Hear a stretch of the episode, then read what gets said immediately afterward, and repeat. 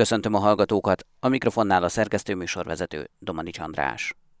Egy pilóta nélküli Soyuz űrhajót küldenek a nemzetközi űrállomásra február 20-án, hogy visszahozza a Földre az ott tartózkodó két orosz és egy amerikai űrhajóst. Kis László csillagászt, akadémikust, az Ötvös Lórán Kutatási Hálózathoz tartozó Csillagászati és Földtudományi Kutatóközpont főigazgatóját Kocsonya Zoltán kérdezte. Miért kell kimenteni az astronautákat? Egyáltalán egy mentőakcióról van szó valóban? Hát mentőakciónak is lehet hívni, ugye a nemzetközi űrállomás ott kering fönn egy alacsony földkörüli pályán nagyjából 500 km, 450 km-es magasságban, másfél óránként megkerül a földünket, 30 ezer km per órás sebességet, tehát egy föld felszíni állapotokhoz képest extrém viszonyok közt. Lakik most a, ugye összesen az űrállomáson 7 űrhajós. Közülük négyet az amerikaiak a Dragon kapszulával vittek föl, illetve az oroszok szeptemberben azzal a Soyuzzal, ami, tehát három embert, december közepén megsérült, meghibásodott, egy ilyen külső kamerák képein fehér felhő jelent meg, egy ilyen hűtő folyadék tartályból szivárgás történt. Az orosz vizsgálatok arra jutottak, hogy egy mikrometeorit nagyjából egy milliméteres darabkának a becsapódása okozhatott, amely vizsgálat eredményét valaki megkérdezik, a fele se tudja innen a földbe ezt megállapítani pontosan. A lényeg az, De ez azt jelentheti, hogy veszélyben voltak, vagy veszélyben vannak az ott hát tartózkodó űrhajósok? Volt egy szivárgás a nemzetközi űrállomásán, ez ilyenkor mindenképpen egy magasabb kockázatú állapot,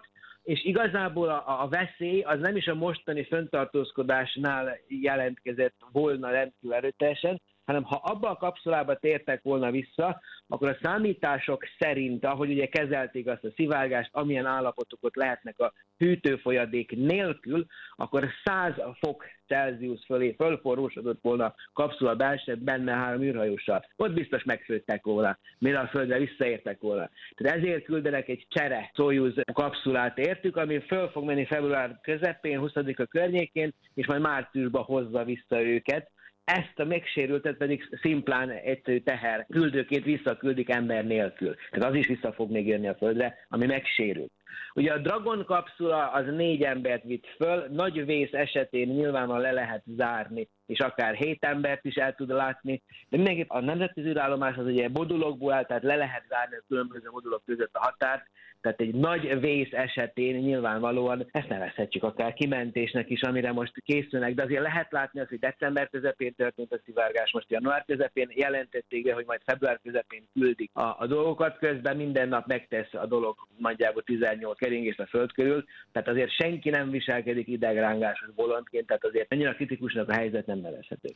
De ez a meghibásodás egyébként helyreállítható, vagy orvosolhatók itt a gondok a nemzetközi űrállomáson? Egyáltalán mi lehet a jövője az űrállomásnak? Hát a nemzetközi űrállomás jövője ez egy komplikált kérdés, mert ugye az orosz-nyugati együttműködési megállapodás 25-ben, ha jól emlékszem, lejárt, tehát 25 elején, tehát 24 végén, és a következő két évben ki kell deríteni, hogy lesz-e folytatás. Ugye az oroszok többször bejelentették az elmúlt években, hogy már nem kívánnak részt venni a további nemzetközi űrállomás működtetésbe. Ugye a helyzet az, hogy mindig zsugorodik a pálya, a ritka, de mégiscsak létező légkörben a súrlódás miatt. Ez időnként meg kell emelni, ezt eddig az oroszok végezték el. Ha 25 után nem csinálják ezt, akkor másnak kell átvenni ezt a feladatot. Egyébként pedig despirálozik a földi légkörbe, és hát bezuhan valahova.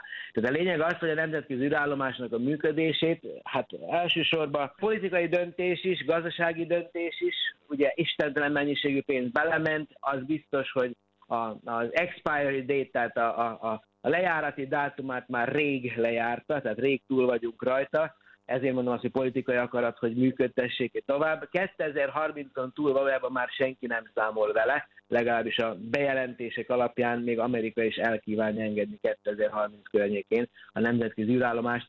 Hát majd meglátjuk. Van még egy érdekes hír, űrkutatással kapcsolatos hír, mégpedig az, hogy először próbáltak műholdakat föld körüli pályára állítani Nagy-Britannia területéről. Ez a küldetés azonban hát egyelőre nem részletezett meghibásodás miatt nem sikerült. Mit lehet tudni a részletekről, és mi lehet az oka ennek a kudarcnak? Eszmetlen keveset lehet tudni, ez hogy a Virgin Galactic, vagy hát a Richard Branson milliárdoshoz kapcsolódó Virgin cégcsoportnak, a Virgin Orbit nevű vállalatának a kísérlete volt. Egy átalakított Boeing 747-es gép szárnya alá szerelve egy rakétát, vagy teste alá szerelve egy rakétát kívántak elindítani. Tehát ilyen értelemben ez csak egy átvitt értelemben Nagy-Britannia területéről történő indítás, mert nem egy rakéta, ami Anglia terület elindult fölfelé, hanem egy repülő felszállt Londontól délnyugatra, és akkor az Atlanti óceán fölött indították volna, úgyhogy a repülő elengedte a rakétát, és akkor bekapcsolják az első fokozatot, második fokozatot, és a cél az az volt, hogy kilenc darab kisműholdat állítson alacsony földközi pályára. Annyit lehet tudni, hogy a második fokozat nem indult be, vagy nem olyan módon indult be, hogy elérhette azt a célzott pályát, amiből ezt a kisműholdakat ki tudta volna szórni. Lehet látni azt, hogy Nagy-Britannia szeretné magát pozícionálni akár műhold indítóként is. Maga ez a cég, a Virgin Orbit már korábban ötször indított, a legelső volt sikertelen 2020-ban, a másik négy rákövetkező ugyanezzel a technológiával sikerült, ez mindegyik az Egyesült Államok területéről történt. Tehát most próbáltak így mondjuk így, hogy a, a brit kormányzat által erősen támogatott űrszektort megerősíteni a magánvállalkozással, úgyhogy az USA-ból áttenni egy kísérletet a Nagy-Britannia területére. Ez most jelenleg nem járt sikerrel, de biztos vagyok benne, hogy a hatból négy sikerült, kettő nem sikerült, ez a történet is folytatódni fog, mert lehet látni, hogy nagy a verseny, hogy a Morgan Stanley... Van ebben egyébként fantázia, annak ellenére, hogy ez most kudarcos volt, Persze. azért van ebben fantázia? Van ebben a módszerben. Van, van a módszerben, ugye általában az indító helyek azok közel vannak az egyenlítős, tehát mit tudom, Floridában, Kuruban, Francia Guajanában, ugye Kazaksztán és relatíve délebbi részeken található Ázsiában. Ugye a föld forgása segíti a rakéták indítását, egy ilyen repülővel lehet kompenzálni ezt a hatást magasabb szélességekről is. Tehát van benne fantázia, és ugye az űripar az iszonyatosan fejlődik, hogy becslések szerint 15 év múlva ez egy 1000 milliárd dolláros piac lesz a világban, tehát a szereplők szeretnének nagyobbakká válni. Sigma, a holnap világa.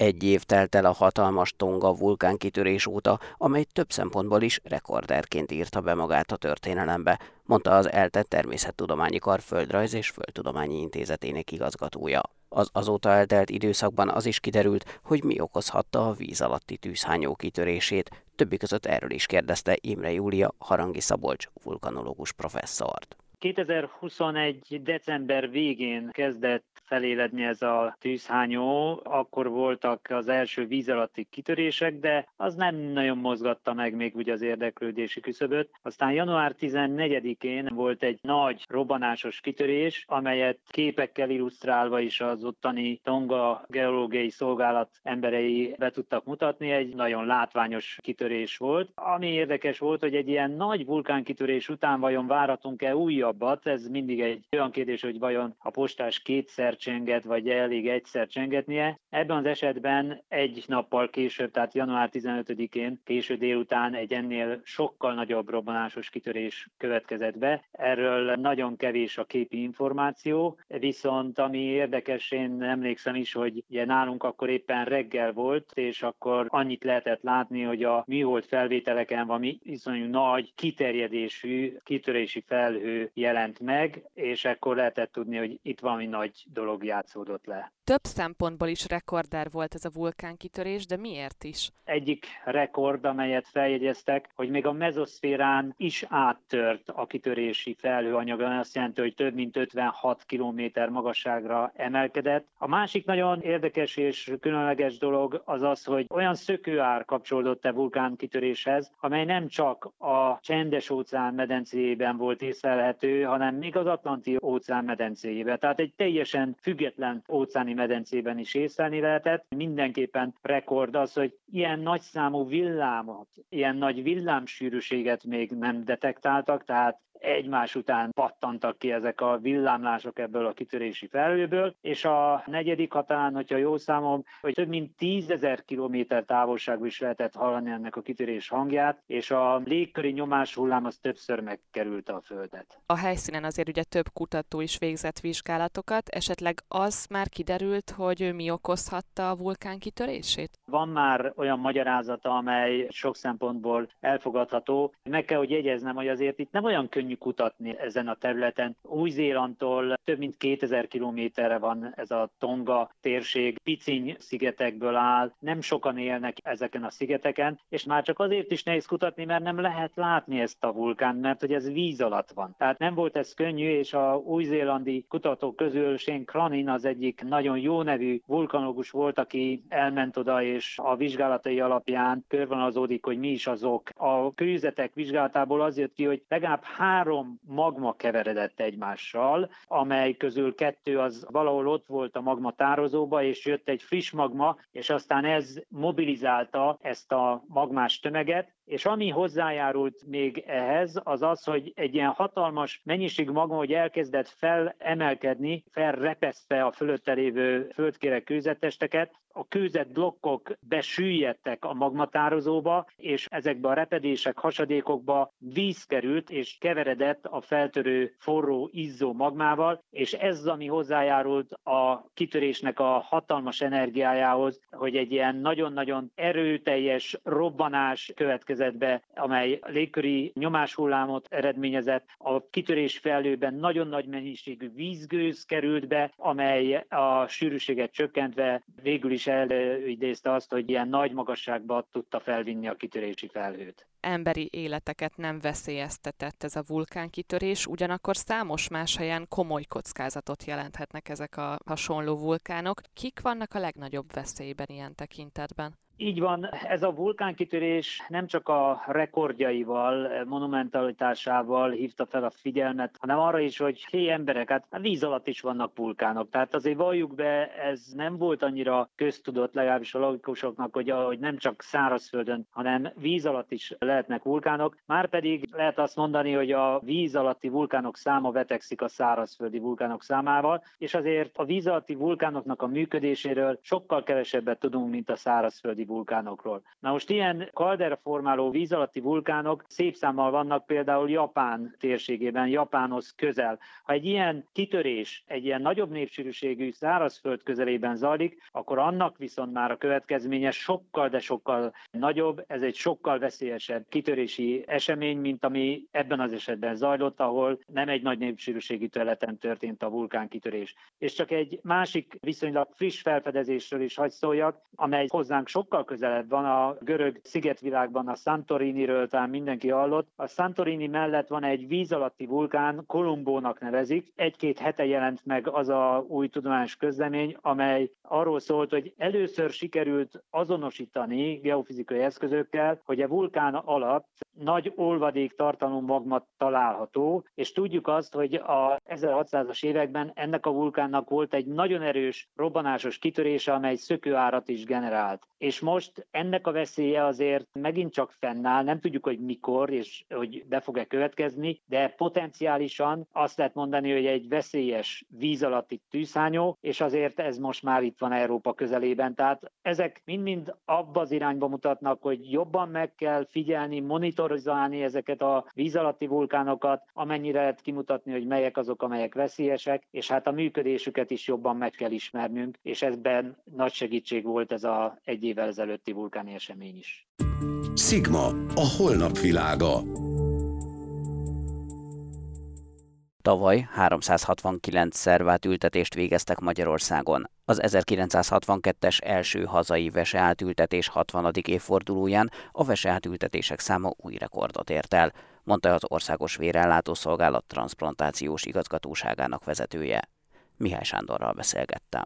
Az elmúlt években Európa szerte, sőt világszerte csökkent a szervdonációknak a száma, elsősorban a koronavírus járvány hatásai következtében, és tulajdonképpen a magyarországi adatok azt mutatják, hogy 2022-ben elindult, ugyan még nem kellő aktivitással, de elindult a visszarendeződése, ha szabad így fogalmazni, a donációs aktivitásnak, ami azt jelenti, hogy a tavalyi évben ismét elkezdett emelkedni az elhunyt donoroknak és az élő donorok donorok száma is. Tavalyi évben 122 elhunyt donor volt Magyarországon, és 56 élő donor adományozott vesét. Az utóbbi azért kiemelkedően fontos, mert ez az 56-os éves esetszám, ez rekord, soha nem volt még egy év alatt 56 élő donoros veseátültetés Magyarországon. Ez mind a négy vesetransplantációs központ tevékenységének köszönhető. Debrecenben, Pécset, Szegeden 5-6-5 ilyen átültetés történt, és nyilván az éves országos esetszámot leginkább meghatározza az, hogy a Semmelweis Egyetemen pedig 40 élődonoros veseátültetés történt. Azért is fontos ez egyébként, mert a tavalyi év mindemellett egy jubileumi év is a magyar transplantáció történetében, hiszen pontosan 60 évvel ezelőtt, 1962. december 21-én történt az első szervátültetés egyébként Szegeden, ami egy élő donoros veseátültetés volt. Úgyhogy ebben a jubileumi évben sikerült egy kiemelkedő esetszámot elérni az élő donoros átültetéseknél. De nem győzzük azt hangsúlyozni, hogy a szervátültetések döntő többségét mindenhol, Európában és Magyarországon is elhunyt donorból történő szerveltávolítások után az ott eltávolított szervek transplantációjával végzik. Éppen ezért a transplantációs lehetőségeket leginkább az határozza meg,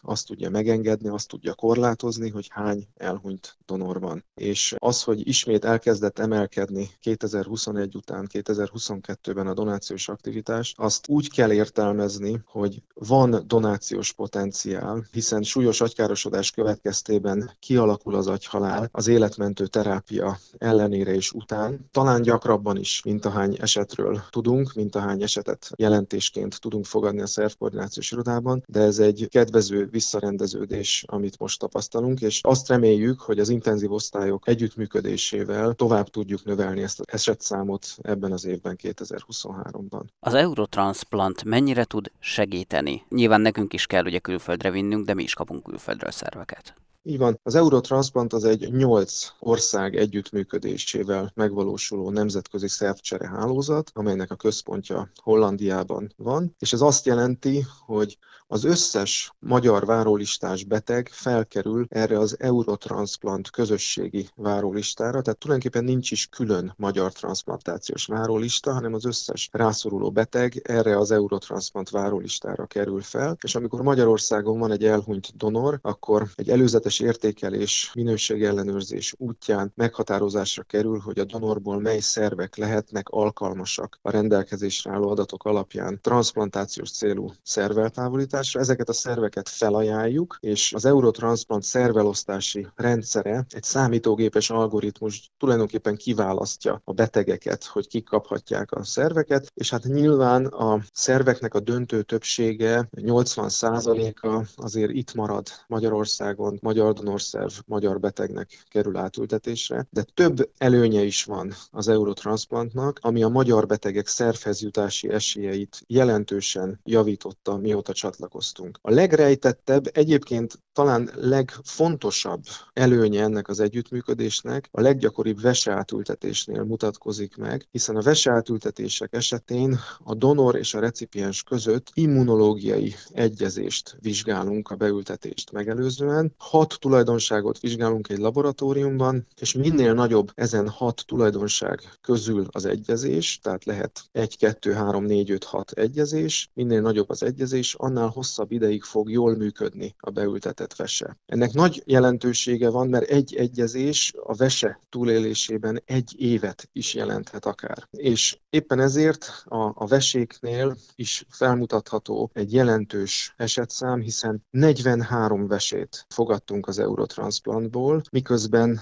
elhunyt donorból összesen 190 vesetransplantáció történt. Tehát egy jelentős arányt képvisel az Eurotransplantból a külföldről fogadott veséknek a száma. Ezek mind olyan vesék, amikor egy külföldi donorból egy magyar beteg bizonyult a legoptimálisabb választásnak az adott vese tekintetében. De nem csak ez az előnye az Eurotransplantnak, hanem vannak érzékenyített betegek, akiknek nagyon nehéz, sokkal hosszabb idő alatt tudnánk Eurotransplant együttműködés nélkül vesét találni. Ebben az együttműködő hálózatban ennek a statisztikai és gyakorlati valószínűsége is négyszeresére tud nőni, tehát ezek az érzékenyített betegek sokkal gyorsabban tudnak veséhez jutni, mint nélküle. Egyébként ők hosszabban várakoznának a vesevárólistán, mint azok a betegek, akik ugyanazon a várólistán vannak, csak nem érzékenyítettek. És van egy kifejezett sürgősség is, amikor úgynevezett kiemelt sürgősségi várólistára kell tenni egy akut májelégtelen, vagy egy akut szívelégtelen, ritkában egy akut tüdőelégtelen beteget, mert az ő esetükben, amint megvalósul ez az akut listázás, ők egyből a listák elejére kerülnek minden egyes donorszerv felajánlásnál, és az ő esetükben máj tekintetében napokon belül, szív esetében heteken belül megérkezhet a szerv. Ugye itt azt kell összehasonlítani,